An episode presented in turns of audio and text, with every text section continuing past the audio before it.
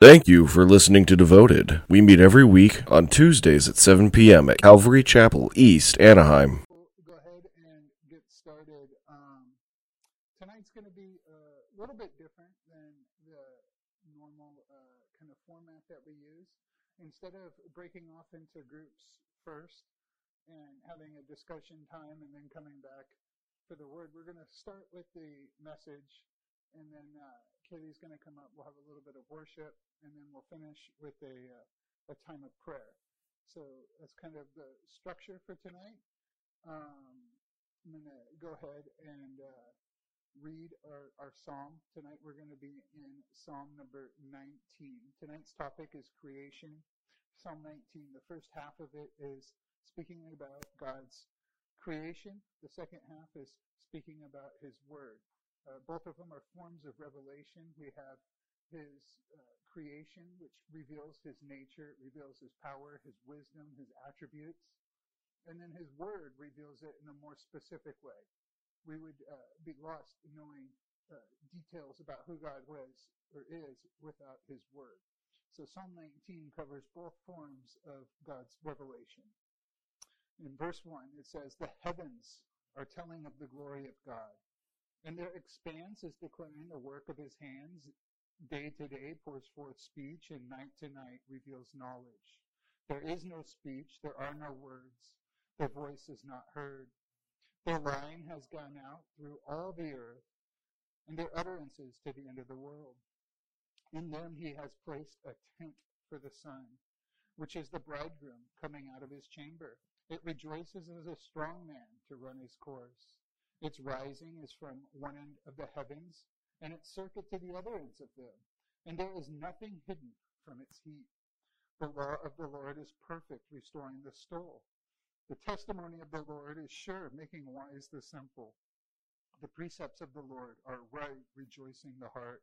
The commandment of the Lord is pure, enlightening the eyes. The fear of the Lord is clean, enduring forever. The judgments of the Lord are true, they are righteous altogether. They are more desirable than gold, yes, even much more than fine gold, sweeter also than honey and the drippings of the honeycomb. Moreover, by them your servant is warned. In keeping them, there is great reward. Who can discern his errors?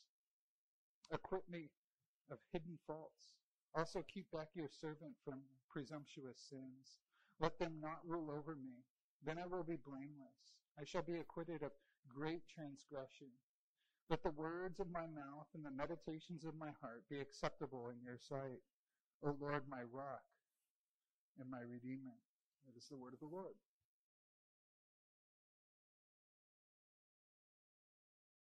We often hear things like the Bible's this old, antiquated religious book, and, and it's been debunked by scientific discovery. Our culture seems to think that choosing science over the Bible is like the sophisticated thing to do. I often hear things like, yeah, we haven't been brainwashed by your little book written by your sky daddy, uh, your invisible sky daddy, and things like that. People mocking people that read the Bible. You know, I, I get that on social media all the time. And it's almost like they're, they're speaking from a level of arrogance and pride.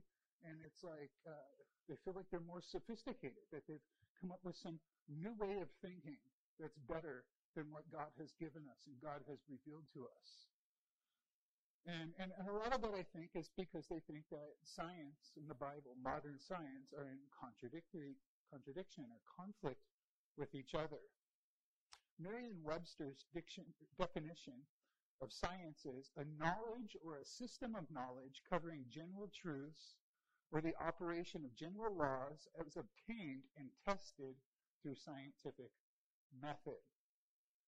In other words, true science should affirm the accounts of the Bible because God has created those natural laws and is using them to bring about his plan in the universe. Science should be the way that we discover and see the amazing things and works that God has done or is doing. Science should reveal God and his work, not be in opposition to it. But both creation is a kind of an observed science, and the Bible are revelations revelations of God. And because God isn't going to contradict himself, these two should go together hand in hand. That's the reality when we think about science and the Bible, is they should confirm and complement one another. The battle of science and, and the Bible really comes to an apex when we start talking about the account of creation. The Bible and modern science seem to be opposed to one another, but I'm going to argue that they're not. I believe that fallen man desperately wants to live autonomously from God, and so he attacks the foundation of God's existence. He attacks God's creation, because if he could prove that God didn't create the earth, then fallen man doesn't need to obey God's righteous standards. Man could live however he wants. He could be in autonomy. Paul mentions this very thing in Romans chapter 1. And starting in verse 18, he says, For the wrath of God is revealed from heaven against all ungodliness and unrighteousness of men who suppress the truth and unrighteousness. Because that which is known about God is evident within them. For God made it evident to them. For since the creation of the world, his invisible attributes, his eternal power, and divine nature have been clearly seen, being understood through what has been made, so that they're without excuse. For even though they knew God, they did not honor him as God or give thanks, but they became futile in their speculations, and their foolish heart was darkened. The sad thing is, even in the church, it's becoming more and more rare for people to hold the literal biblical account of creation. Even biblical scholars, uh, some of them that are super well known, even a guy, William Lane Craig, uh, postulates that Genesis 1 through 11 is mystical and it's not a historical account of creation. I believe that there's a few reasons that scholars do this. Number one, I, I think they do this because they want to appear, appear scholarly. They don't want to appear unintelligent to the scientific or scholarly community. I also believe this trend comes out of a more liberal approach to the scriptures that wants to try to get away from the consequences of Genesis 1 through 11, like original sin and our depraved condition that we inherit from original sin. The fact that the flood, which reminds us that God has judged the world and he will judge it again, that he judges sin. So even for those in the church postulating a non-literal view of Genesis 1 through 11 is because they don't like the implications that Genesis 1 through 11 have for the people of God.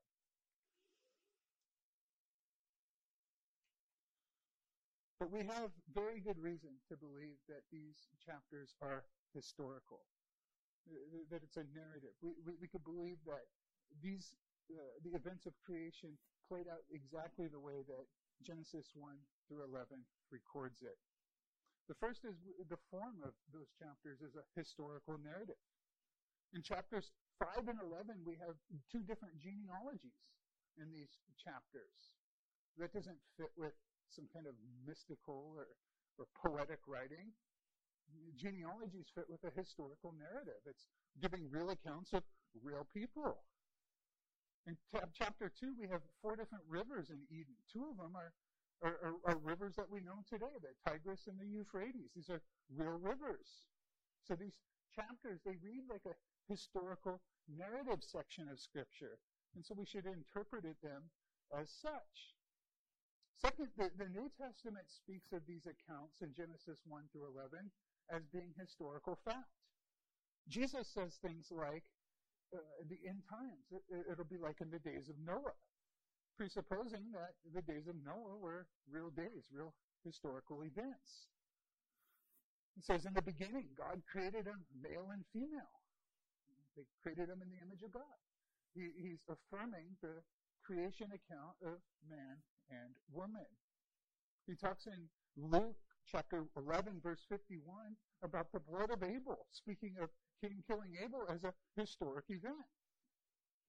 Paul talks about Adam and the fall in Romans chapter 5, where he's contrasting our two federal heads. He's contrasting Adam, in whom all die, in Christ, in whom all are made alive.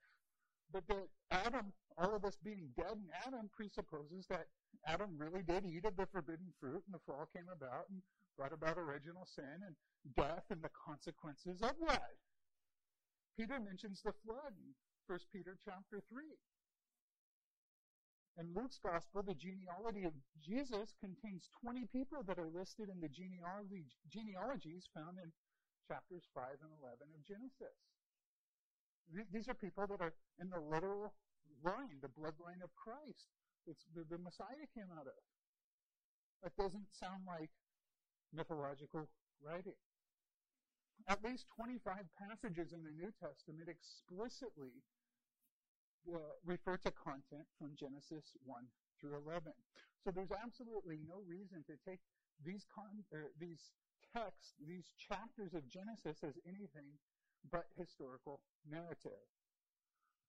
Last week we talked about God's divine decrees, how God uh, decreed or, or ordained everything that's going to come to pass. Right? And, and he did that in, in one instance, and then they're being played out through the time and space that he created. We talked about that. Well, God's creation, the, the creation account, is an example of these decrees. The Bible actually begins with God giving decrees. God said or decreed, let there be light, and there was light. God then decreed a firmament that, and then divided the waters above and below that firmament, calling the space above heaven. On day three, God decrees that the waters below should be separated or divided, and thus he creates the distinction between land and water. On day four, God decrees that there will be stars in the heaven, the, firm, the area above that firmament. On day five, he decreed that there would be birds in the air and fish in the seas. And then on day six, he decrees that there would be land animals. And then the apex of his creation, us, humans, who he created in his image. And then finally, on day seven, he decrees a rest. He decrees a Sabbath rest for everybody. So creation needs to be seen as an outworking of God's decretive power. In fact, one of the ways God is distinguished from the false gods in the Bible is that he's the maker of the heavens and earth. We read that all over. The maker of the heavens and the earth, the maker of the heavens and the earth. In Psalm 96, 5, it says, For all the gods of the peoples are idols, but the Lord made the heavens.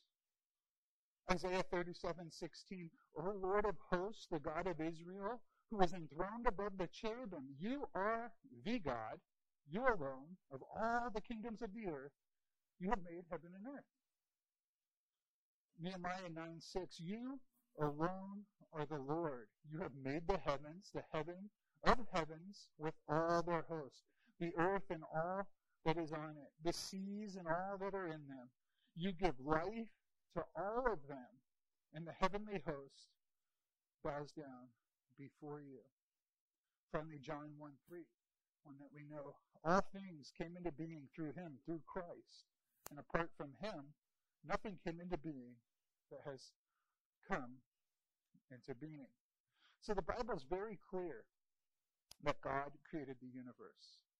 We don't have time tonight to explore all that it entails and implies, but I do want to take a look at a few things that the framers of the Westminster Confession thought were important for us Christians to believe and confess regarding God's creation. Uh, chapter 4 of the confession, where we are this week, uh, is broken into two paragraphs. The first one having to do with the creation in general, and the second one having to do specifically with the creation of human beings. So, uh, for letter A, fill in God's creation of the world. Fill in the word world. That's what we're going to look at. We're first going to look at God's creation in general.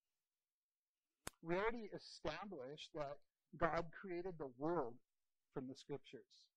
There's dozens of verses to convey this truth throughout the Bible. The very first Bible the verse of the Bible says, "In the beginning, God created the heavens and the earth."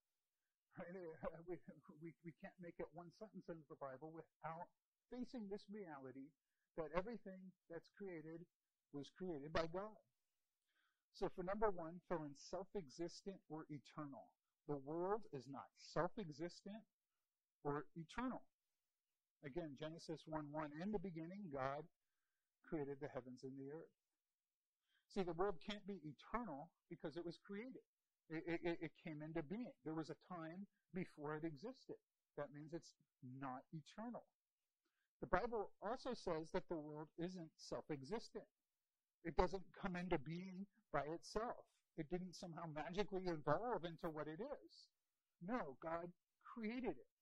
Right? So, so the Bible, the Bible says that the world, the creation, it's not eternal. There's a, a time when it specifically began, and, and, and, it can't exist outside of itself. It, it, it needs something giving it life, which is God. For number two, fill in the words true God. The world derives existence from the true God. If Yahweh is the sole being that existed before the creation of the earth, and he's the one responsible for its coming into being, then Yahweh is the true God, and he deserves our allegiance. Right? If Yahweh could speak the world into existence and is in control of everything that's going on, he's by definition God. He's the one thing that isn't created. He is the one thing that's not a created being, and therefore all created beings owe allegiance to Yahweh. He's the one true God. So, so creation tells us that God is God because God is separate. He's distinct from creation. He's the one thing that isn't like his creation. For number three, fill the word nothing. God made all things out of nothing.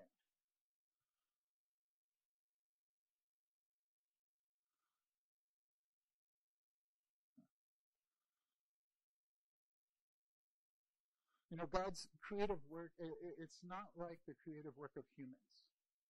Humans could be extremely creative.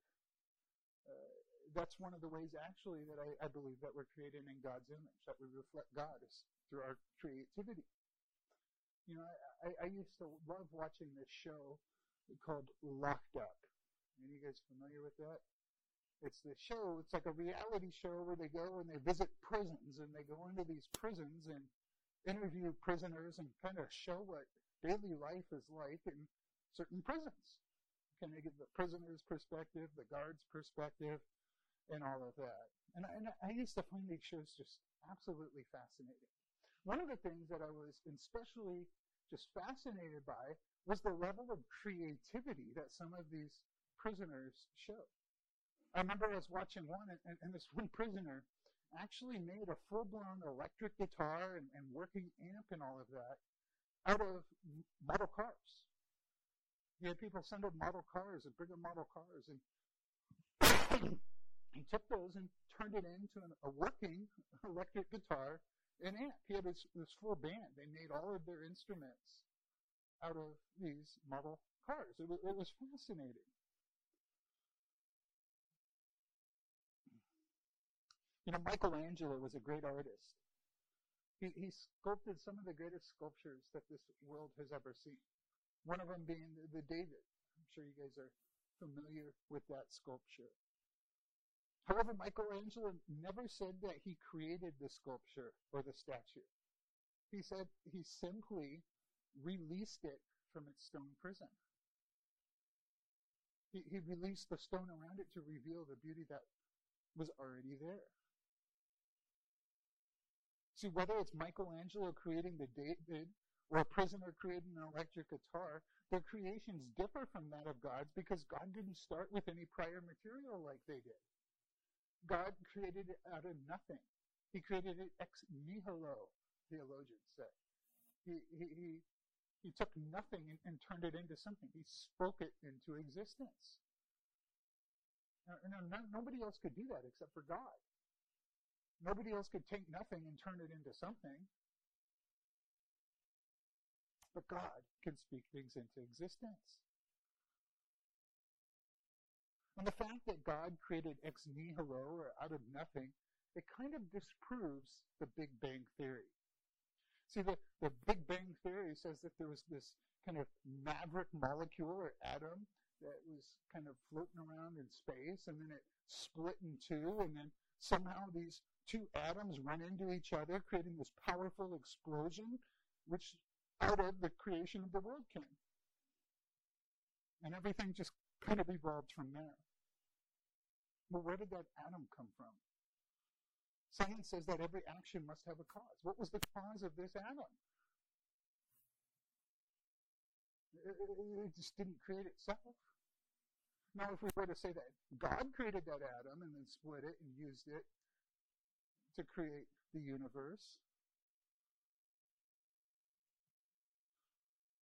that might work, but that, but that's not what science says. The scientists are saying no, there just happened to be this molecule that turned into everything. But God is the only eternal self-existent being, and everything else comes from His creative decrees or, or divine fiat. See, God's the sovereign, and, and He gives decrees. He gives fiat, and one of those is, is creation. He demands things to come into existence, and they do. We get kind of a picture of this in the life of Jesus. Right? Remember Jesus, he, in the beginning of his ministry, he shows up at this wedding. And they ran out of wine halfway through the wedding. And so what does he tell his disciples to do? Hey, hey take these water pots uh, used for washing and fill them with water. And they do. And, and, and he creates it. He turns it into wine.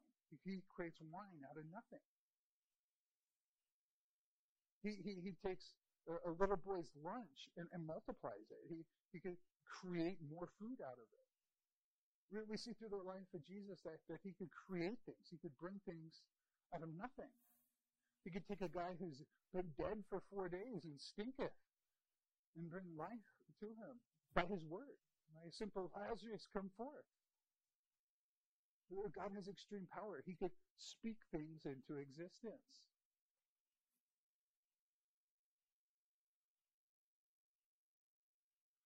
Not only did he create out of nothing, but he spoke creation into his existence. It was his word that has creative power. Psalm 33 verses 6 through 9 says, By the word of the Lord the heavens were made, and by the breath of his mouth all their host. He gathers waters of the sea together as a heap. He raises up the deeps in storehouses. Let all the earth fear the Lord. Let all the inhabitants of the world stand in awe of him. For he spoke, and it was done. He commanded, and it stood fast.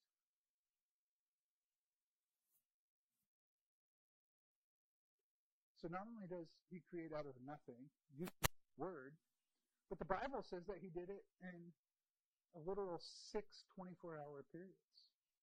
God created the entire universe in six literal days. You know, some people say the earth is hundreds of millions of years old. They say we have an older. Other people say that the earth is young, probably not even 10,000 years old. You know, in the 17th century, there was this uh, bishop named James Ussher. And he went and he examined some of the genealogies in the Bible, looking at, you know, Genesis chapter 5, Genesis 11, some of the other genealogies in the Old Testament. He did some calculations and I'm probably guessing some speculations too. But he concluded that the world was created in 404 BC. He even nailed it down to the, the month, the week, the day, and the time that God started his creation. I don't know how he did that, but he says that he did. And, and, and, and that's where this idea of this young earth came from. Now, I think it's important that we distinguish between what the inspired text of Scripture says and what some bishop wrote about the Scriptures. We're under no obligation to adhere to what this bishop said some couple hundred years ago. But there's a pretty huge difference between 6,000 years old and being 13.8 billion years old, which is what science is saying today. Right? And this discrepancy is because some of our modern sciences uh, use methods for dating things that uh, render this discrepancy. You know, uh, this dating science, it, it can't seem to get a, a, a, consistent date, I might add. It seems like every time they uh, find a fossil and they date it, it, it just, the earth gets older and older and older. To, to now where we're, you know, 13.8 billion years old. Do any of you guys remember how old the earth was when you were in school? I'm willing to bet it wasn't 13.8 billion years, right? Or, or anywhere close to that for that matter. You see, that's how inconsistent this method is. Part of it is, is because with carbon fiber dating, it, it's only accurate to a few thousand years old. After that, it, it just starts getting inaccurate and inconsistent. But scientists have four main theories that they use to try to explain the age of the Earth. And, and all but one of them, they're used to explain an old Earth, why we have an old Earth, how the Earth could be so old when, you know, the biblical record shows that it's only 6,000 years old. The first one is what's called the gap theory. This theory was made popular by the Scofield Reference Bible, released in 1909. Any of you guys heard of the Scofield Bible? Maybe have a Scofield Bible. Well, Scofield was this scholar, and he came up with this this reference system for a Bible, and it was one of the first study Bibles ever produced. So it was wildly popular. It was uh, produced and, and um, distributed throughout the United States, and uh, entire generations. That was like the main Bible, the Bible everybody used. And, and so the, the ideas that were in it, uh, the study notes and things like that, uh, became almost gospel truth. People started taking it, hey, that's what it is. That's what the Bible says.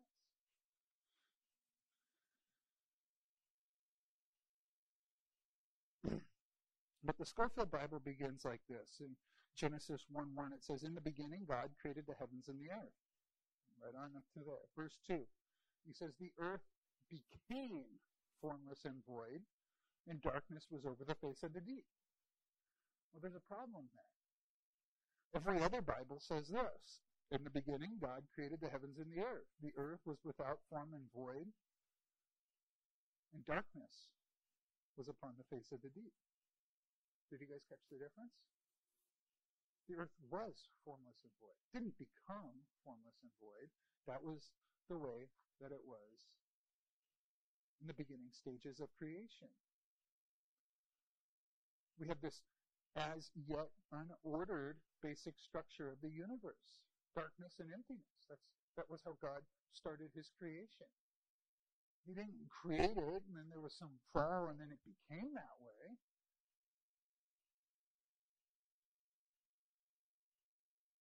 Then in verse 2, it says, The Spirit hovers over the face of the waters. Verse 3, God says, Let there be light, and so forth. You see, these days after that are, are God speaking and bringing structure into this formlessness and void.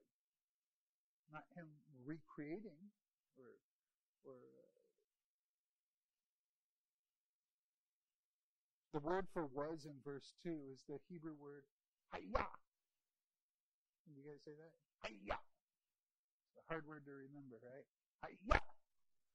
Well, hiya means to be in almost every instance.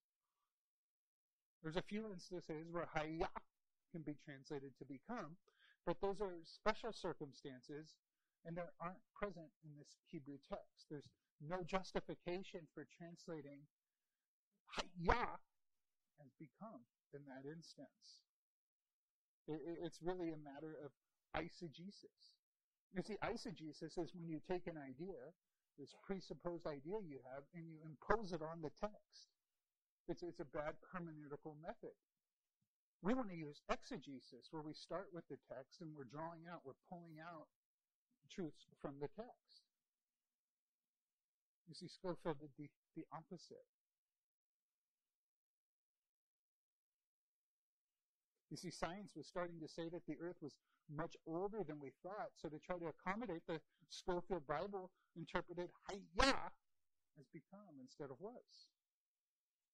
This allowed for this indefinite amount of time to exist from before God's original creation in verse 1 and his recreating in verse 3, which he did in six days.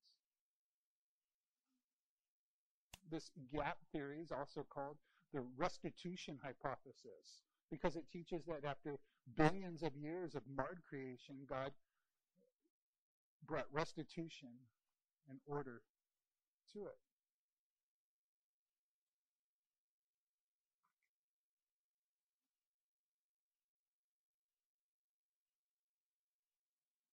And, and again, this entire generation was swept away by this teaching of this gap theory and took it as gospel truth because of the Scofield Bible, which is really unfortunate because nowhere does the Bible support this idea that there was billions of years between Genesis 1 and Genesis 3.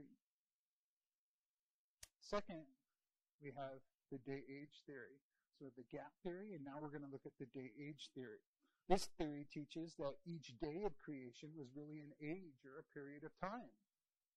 But the day age theory denies God's creation was completed in six literal 24 hour days. There's six days, but each day could be billions of years. It's an age, it's an eon, not a literal day. And, and this could sound attractive, right? Because if you look at what it says in 2 Peter chapter 3 8, it says, uh, but do not let this one fact escape your notice, beloved. That with the Lord, one day is like a thousand years, and a thousand years like one day. So I, I could see where this could be a, a kind of a, a exciting and, you know, in, in some people's mind, a, a just way to explain this. But if a day was like a thousand years, why wouldn't this be true of the creation narrative? People would ask. But this word day, uh, yom, is the Hebrew word for day. It's used over 2,200 times in the Old Testament. And over 1,900 of those times, it's speaking of a specific 24 hour day.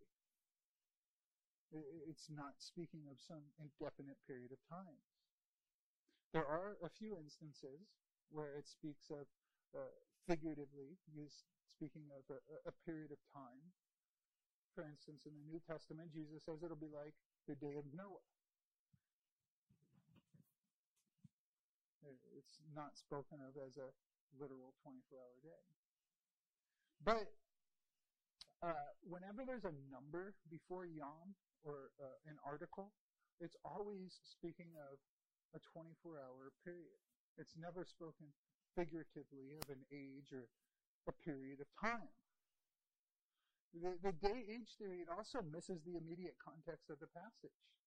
Because in Genesis 1, we read over and over, uh, you know, God said, let there be light. And it was evening and morning. First day. Was evening and morning. Second day. Was evening and morning. Third day. All throughout the narrative. Well, well if it was just ages, it would be this evening and morning, it really wouldn't make sense. The illustration wouldn't hold true. So this day age theory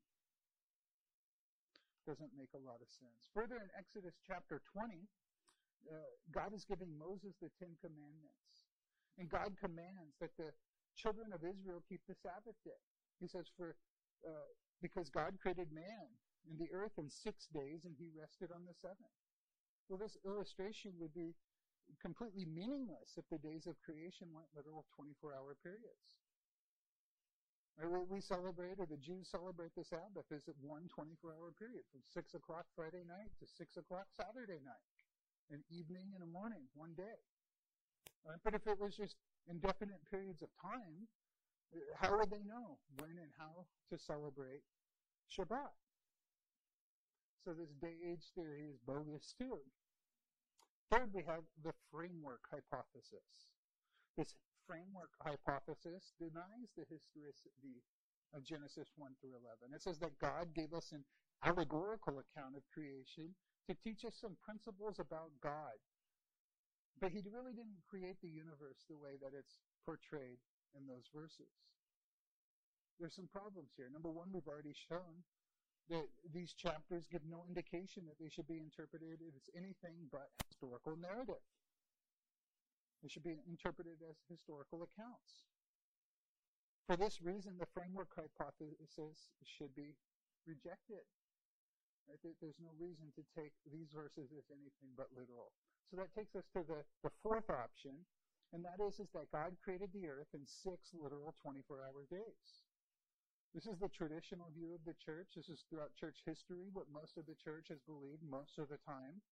And it's the account that best fits the biblical data. So you say, what about science? What about carbon dating and things like that? Why is there such a discrepancy in the age of the earth? And I found this fascinating. In 1980, a volcano called Mount St. Helens exploded in the state of Washington. Sure some of you remember that or have heard of it. The interesting thing that we learned from Mount St. Helens is in, that these same stratifications in rocks that contain fossils, which produce datings of billions of years old, were present just a handful of days after the volcano exploded. That this volcano eruption created the same effects that scientists said billions of years would have created in the earth. In other words, there's a perfectly explainable reason for science to come up with a really old date of the earth. It's called volcano eruptions and things like the flood. Natural disasters could easily account for the old dating of the earth. Right? So we believe God created the earth in six literal 24 hour periods. He did it by speaking it into existence from his mouth out of absolutely nothing. Number four, God formed the universe and it was very good in his sight. Fill in the word very good. Five times throughout this creation narrative in Genesis 1, God creates something and he looks at what he created and he declares that it was good. But on the sixth day, he creates man. He looks at man and he says that it is very good. It's not just good, it's very good. God's creation was perfect the way he made it. This should refute any kind of dualism, which says that the physical is evil, but the spiritual is good. That's what the Gnostics said. That's what New Age is saying. You know, the physical world, the physical matter, that's evil, right? It, it's the spiritual that we should live for. It's all about the spirit. But God looked at his material creation and he said it was good. Also, with uh, concerns to evolution. God's creation didn't need to evolve into something good. It was created and declared good from the get-go. Uh, creation's actually getting worse. it's devolving, not evolving. Biologist Edward Conklin wrote this. Uh, he wrote, not unfairly, the probability of life originating from accident is comparable to the probability of a dictionary resulting from an explosion in a printing works. For, for this world just to evolve into the, the way it is, with the order and the structure and, and all that it has, it would be like a, a, a printing press going nuts and you end up with Webster's Dictionary. That's just not going to happen. What about the Bible, how it calls creation this present evil world? If God created it and said it was very good, how come in the New Testament we read that this present world is, is evil? Well, that's after sin and corruption entered the world. That brings about destruction and deterioration. Again, quite the opposite of evolution. Number five, God created for His glory. Fill in the word His. God's creation is, is first and foremost for His glory. The Bible, the creation displays His attributes. Psalm 19.1 says, The heavens are telling of the glory of God, and their expanse is declaring the work of His hands. See, it's easy for us to have this man-centered idea of creation because we're the ones living in it. We're the ones who are given dominion of it. In a lot of ways, the creation serves us. It provides for us. It, it, it is there for our needs. But we need to remember we're not the primary benefactors of creation. That God is the benefactor of creation. Creation is for his glory. He made it for himself to display who he is. You know, we, we tend to think of day six when God made man as the, the highlight of creation. Right? Man, man is the, the pinnacle of God's creation. That's 100% true. But day six wasn't the highlight of that week of, of creation. It was day seven when God rested. That was the highlight of creation. Everything was finished, and now the attention gets directed back to God. In other words, creation is for God's glory. And he built a day into the week to remind us of this fact that we exist for God's glory, to bring praise and honor and glory to God. The creation doesn't serve us, it serves God. So let it be. God create, created humans to be special. Throw in the word special. See, humans are special in God's created order because we're created in God's image, unlike anything else. Humans are special because we have been given authority over creation. Adam was given the charge of naming all the other animals in Genesis chapter 2. In Genesis 128, says God blessed them. That's Adam and Eve. And God said to them, Be fruitful, multiply, fill the earth, subdue it, rule over the fish of the sea and the birds of the sky, and over every little living thing that moves on the earth. So Adam and Eve had dominion over the earth. They're, they have a, a special privilege, a special role, a special calling in all of God's creation. For number one, filling uh, the words crowning work. Man was the crowning work of creation.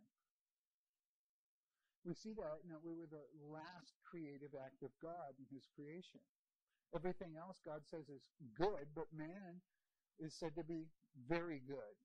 Every other aspect of creation gets a verse or two explaining how God created it. But at the end of chapter 1, after he creates man in his image, we get a whole chapter explaining just how God created man and the responsibilities he gave man and how he took out of one man a rib and created a helpmate for him, Eve, and how all that came to pass. So obviously there's a lot more attention given to the creation of Adam and Eve in God's image than anything else in creation. And that's because we as human beings are the crowning work of creation. Number two, all of humanity has descended from one set of parents from the word descended. God created Adam, and from Adam he created Eve. Right? Remember, God creates Adam. He has him name all the animals. He's given him that right. And then once he realizes that there isn't an animal suitable for him, there isn't a helpmate suitable for him in all the other creation, God puts him to sleep. God takes out his rib, and from his side, he creates a helpmate suitable for Adam. He creates Eve. And every human being that's ever existed comes from those two parents, comes from Adam and Eve. So in reality, there's only one race of humans, and that's the human race. We all have the same parents, so it makes no sense to be racist in any ways. Right? We're all brothers and sisters. In reality, we all come from the same parents. It would make no sense to be racist or, or hateful towards other humans. Point number three man was made in the image of God. The word image. I want to spend a little bit of time here. What does it mean to be in the image of God? Genesis 1:27 says, God created man in his own image, in the image of God he created him, male and female he created them. First off, I want to say this. There we have it. Male and female, he created them. There's two genders. That's all we got. It's not the 58 that Facebook says we have. Right? There's only two options. You're male or you're female. And, and God created them. God decides whether you're male or female. God decides or defines what our gender is, not us.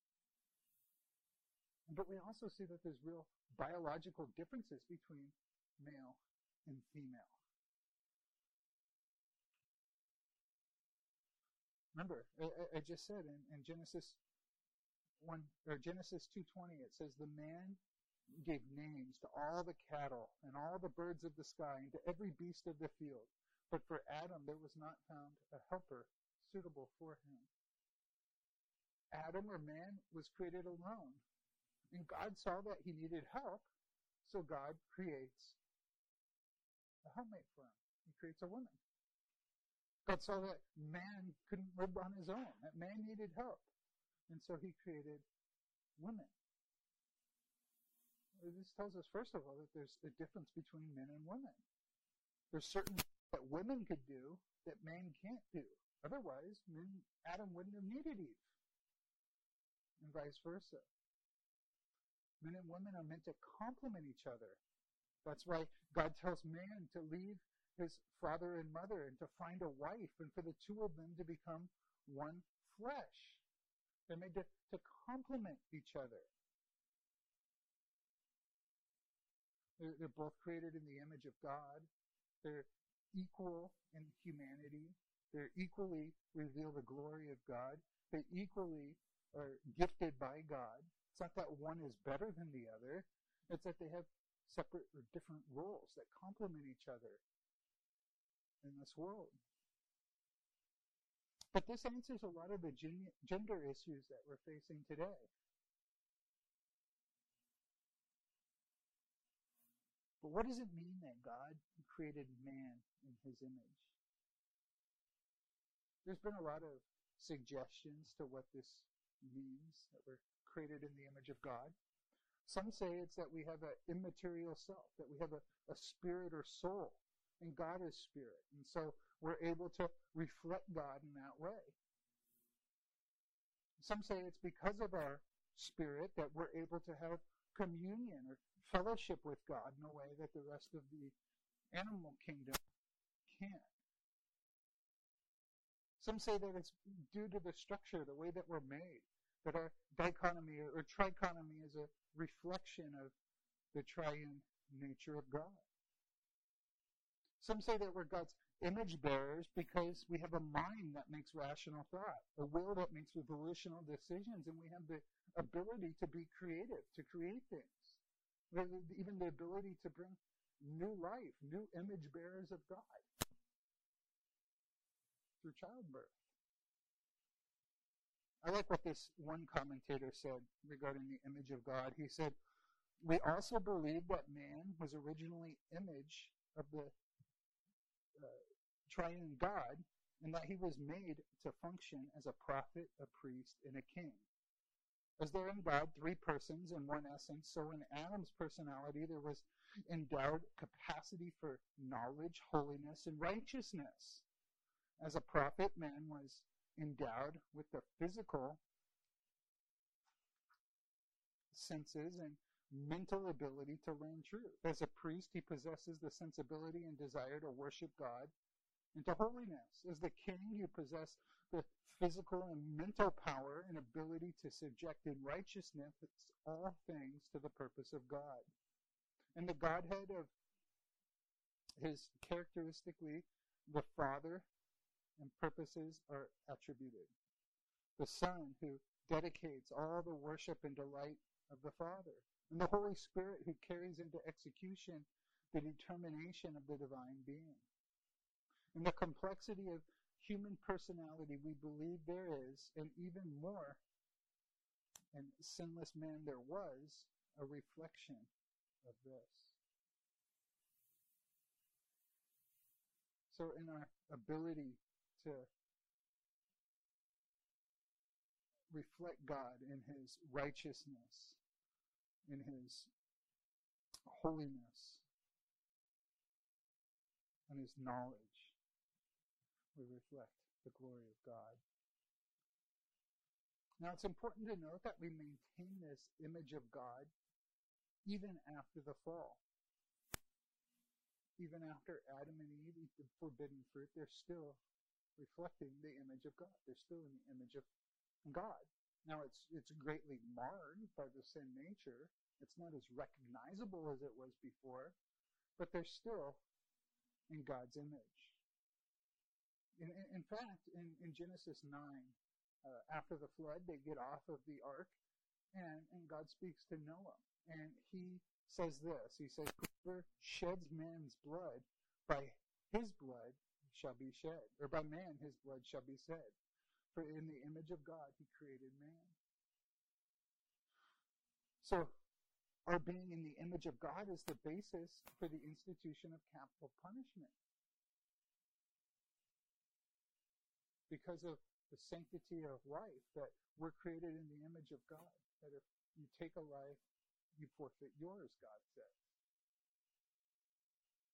Now, some people say that we Christians could be inconsistent in the fact that we're pro death penalty, but we're also anti abortion. But it's really that we're not inconsistent at all. You see, it's the sanctity of life that gives us the belief in both of these things. We believe that life is so sacred that we're created in the image of God that if you kill that, you take somebody else's life, the punishment is that you forfeit yours. And the same thing, the baby that's in the womb is in the image of God. And so to kill that is an attack on the image of God. It's an attack on God himself. In fact, I, I believe that's why uh, some of these people are so into abortion. Is because they hate God. They know, Satan knows that he can't kill God, but he knows that he can get people to kill his image bearers. And hopefully even do it before they make it out into the earth and are able to be seen as image bearers. I'm going to do it in the womb. For Satan, that's as close as he could get to actually killing God. He loves abortion. He's promoting abortion. He's influencing people to get abortion. But we're against it because of the sanctity of life, that that fetus is in the image of God. You know, Jesus was the ultimate image bearer of God. There was no one who bore the image of God the way that Jesus did. Hebrews 1 3 says, And he is the radiance of his glory and the exact representation of his nature. He upholds all things by the word of his power. When he had made purification for sins, he sat down at the right hand of the majesty on high. It's the exact representation of his nature. Colossians 1:15 He is the image of the invisible God, the firstborn of all creation. Now, he's not the firstborn in that he was born from God. He, he's the, the firstborn in that he's going to be the, the, the first one to rise from the dead and to bring other people into the full image of God.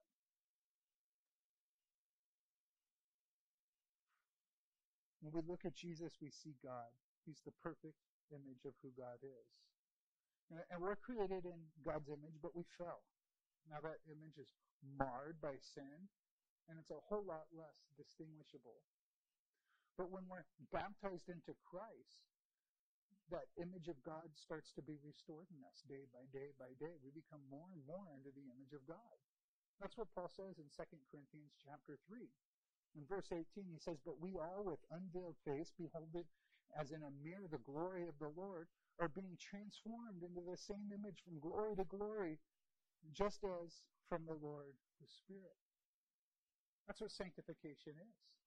It's when Paul says in Romans 12 that we need to have our minds renewed by the, the Word of God, and it's going to transform us.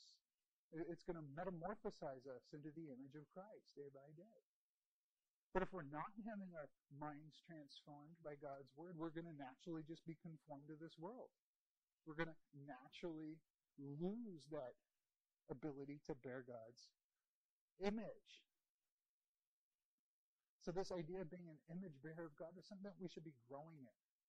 It's something that we should be seeing more and more of ourselves and of each other. One day the rapture is going to happen. And at the rapture, we're going to be transformed. We're going to be translated into the exact image of Christ. We're going to be just like Christ. We're going to be in full glory, the Bible says. In 1 Corinthians 15, Paul's talking all about the resurrection. remember, the Corinth was the carnal church. They had all kinds of problems. They were divided about everything. They were even divided about the resurrection. Some of the people said, hey, you know what? Yeah, Christ rose from the dead, but we're not going to rise from the dead. Might as well eat, drink, and be merry. Right? And remember, Paul says if we're not going to rise from the dead, our, our faith is in vain. Right? And, and having that uh, approach to the resurrection caused them to have bad behavior. And so Paul writes 1 Corinthians 15, giving this whole theology of the resurrection. So we get the most in-depth theology of the resurrection from the Apostle Paul. But he says this in verses 39 through 49. He says, All flesh is not the same flesh, but there is one flesh of men, and there's another flesh of beasts, and another flesh of birds, and another of fish. There's also heavenly bodies and earthly bodies, but the glory of the heavenly is one, and the glory of the earthly is another. There is one glory of the sun, and another glory of the moon, and another glory of the stars, for star differs from star in glory. So also is the resurrection of the dead. It's sown in a perishable body, but it's raised in an imperishable body. It's sown in dishonor, it's raised in glory. It's sown in weakness, it's raised in power. It's sown in a natural body, it's raised in a spiritual body. If there is a natural body, there's also a spiritual body. So also is it as written. The first man, Adam, became a living soul. The last Adam became a life-giving spirit. However, the spiritual is not first, but the natural, then the spiritual. The first man is from the earth, earthy. The second man is from heaven. As is the earthy, so also are those who are earthy. And as is the heavenly, so are those who are heavenly. Just as we have borne the image of the earthy, we will also bear, or mm-hmm. bear the image of the heavenly. At the rapture, we're going to be in the exact image of Jesus. That's what John says in 1 John 3, verses 2 through 3. He says, Beloved, now we are the children of God, and it has not appeared as yet what we will be. We know that when he appears, we will be like him, because we'll see him just as he is. And everyone who has this hope fixed on him purifies himself, just as he is pure. So, so we know that we could be transformed from one degree of glory to the next in this life, that our ultimate destination is, is to be into the image of, of Christ, and that's going to be at the rapture. And so our, our mission, our goal should be to get as close to that as we can here on earth. That's why Paul says, I, I forget the things that, that lie behind and I, I press forward to the upward call of God in Christ Jesus. Paul made it his life's ambition to be as much like Jesus, to be as much of the representation of Jesus as he could be here on earth. And that should be our goal as well. But one more thing I, I want to highlight here, uh, speaking about uh, being an image bearer that I, I thought was interesting. This idea of image bearing also speaks to our jobs in, in subduing the earth in Genesis 1, verses 26 and 28, it says, Then God said, Let us make man in our image, according to our likeness, and let them rule over the fish of the sea, and of the birds of the sky, and over the cattle over all the earth, and over every creeping thing that creeps on the earth. God created man in his own image. In the image of God, he created him. Male and female, he created them. God blessed them, and God said to them, Be fruitful multiply, fill the earth, and subdue it, and rule over the fish of the sea, and over the birds of the sky, and over every living thing that moves on the earth. So in this text, being an image bearer of God is directly tied to the commission that he gives to rule over the earth. We're able to rule over the earth because we are image bearers of God. You know, God put his image on us and he left us to rule and reign for him in his place. In the ancient world, if a ruler wasn't going to be in a territory of his, he would have a, uh, uh, he would set up an image in that territory so that whoever walked by or came into that territory would know who's in charge, who's ruling over it, uh, whose, whose territory it is. And, that's essentially what God's done with us. He's left us on this earth to reflect Him, to be His image bearer.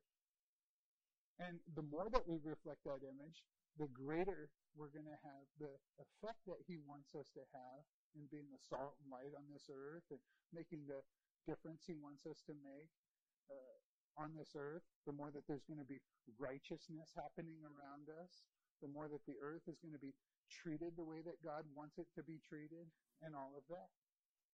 He's left us as His vice regents here to represent Him in this subduing the earth, reversing the effects of the curse.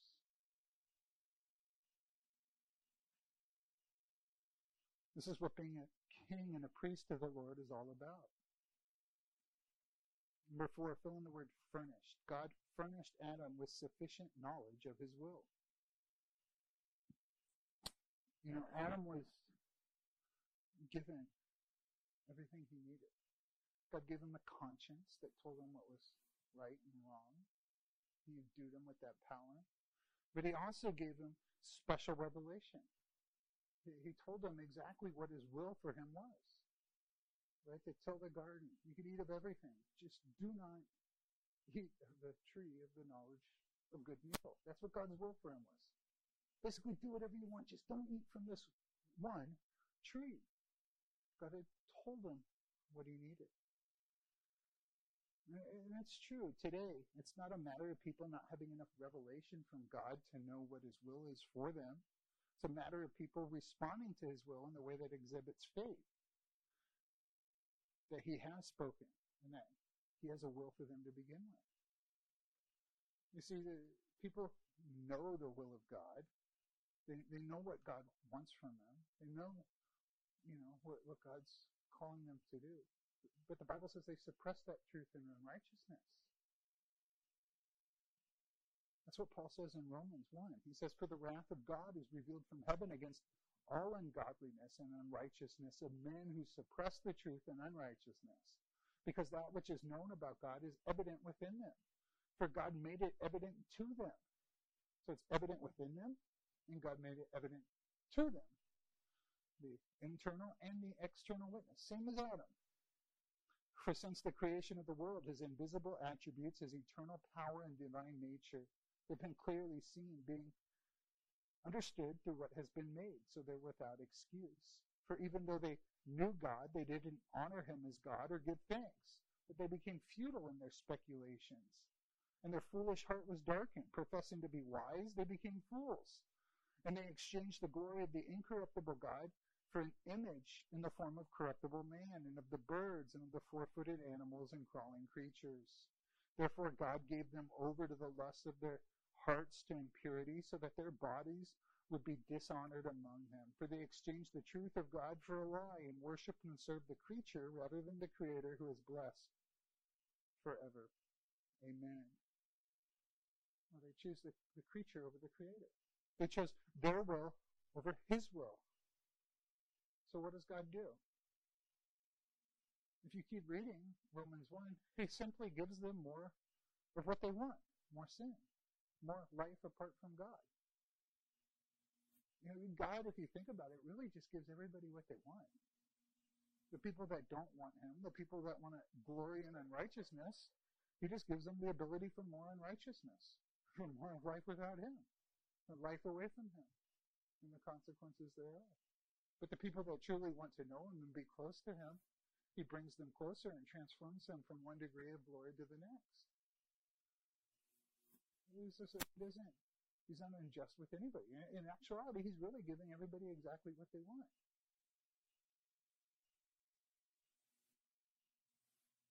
But they can't say they didn't know. No one's ever going to be able to say. There's ample revelation because of the conscience, the creation, and God's direct will.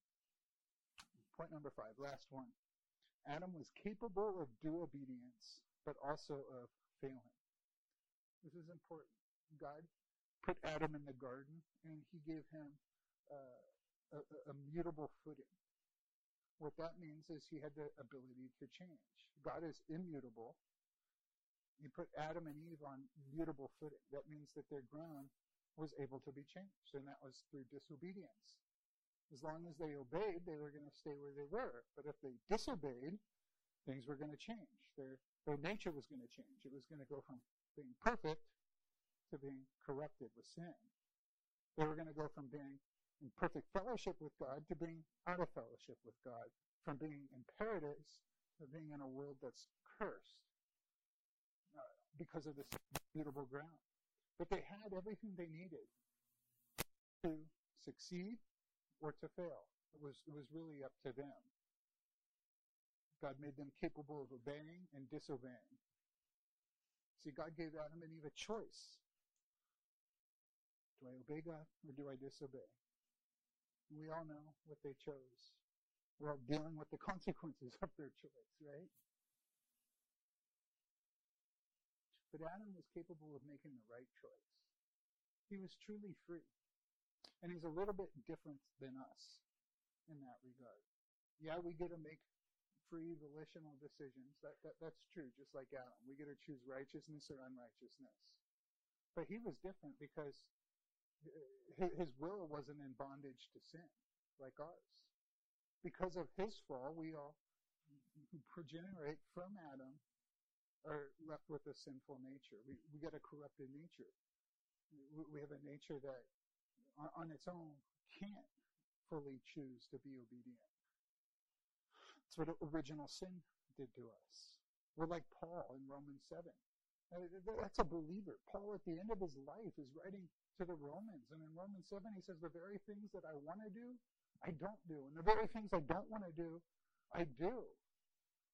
But it's not I who do them, it's this sin inside of me. Who's going to deliver me from this body of sin and death? I thank God for my Lord Jesus Christ.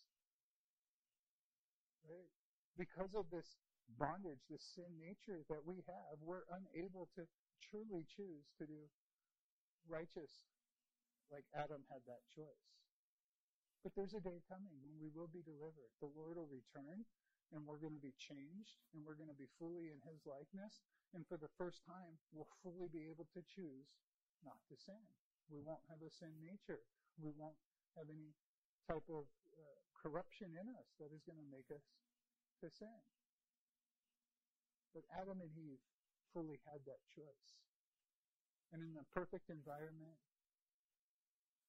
in perfect bodies, they still chose sin over righteousness. Let's pray. Well, God, I, I thank you for this word. I, I thank you that uh, that you created us. You've given us the the task, the responsibility of being your co-regents here on earth and to rule and reign and to represent you. You put your image on us, Lord. Help us to do that faithfully. Help us to look forward to the time when you're returning and we're going to be complete. We're going to be fully in your image. That will be delivered from this bondage to sin and hell and death, Lord.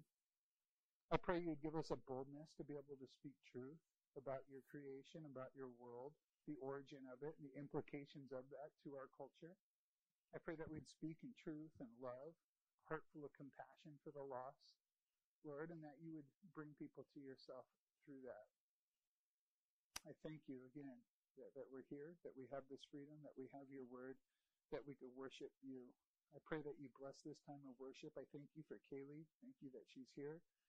And uh, I pray that you just uh, receive our worship and that this glorifies you. In Jesus' name we pray.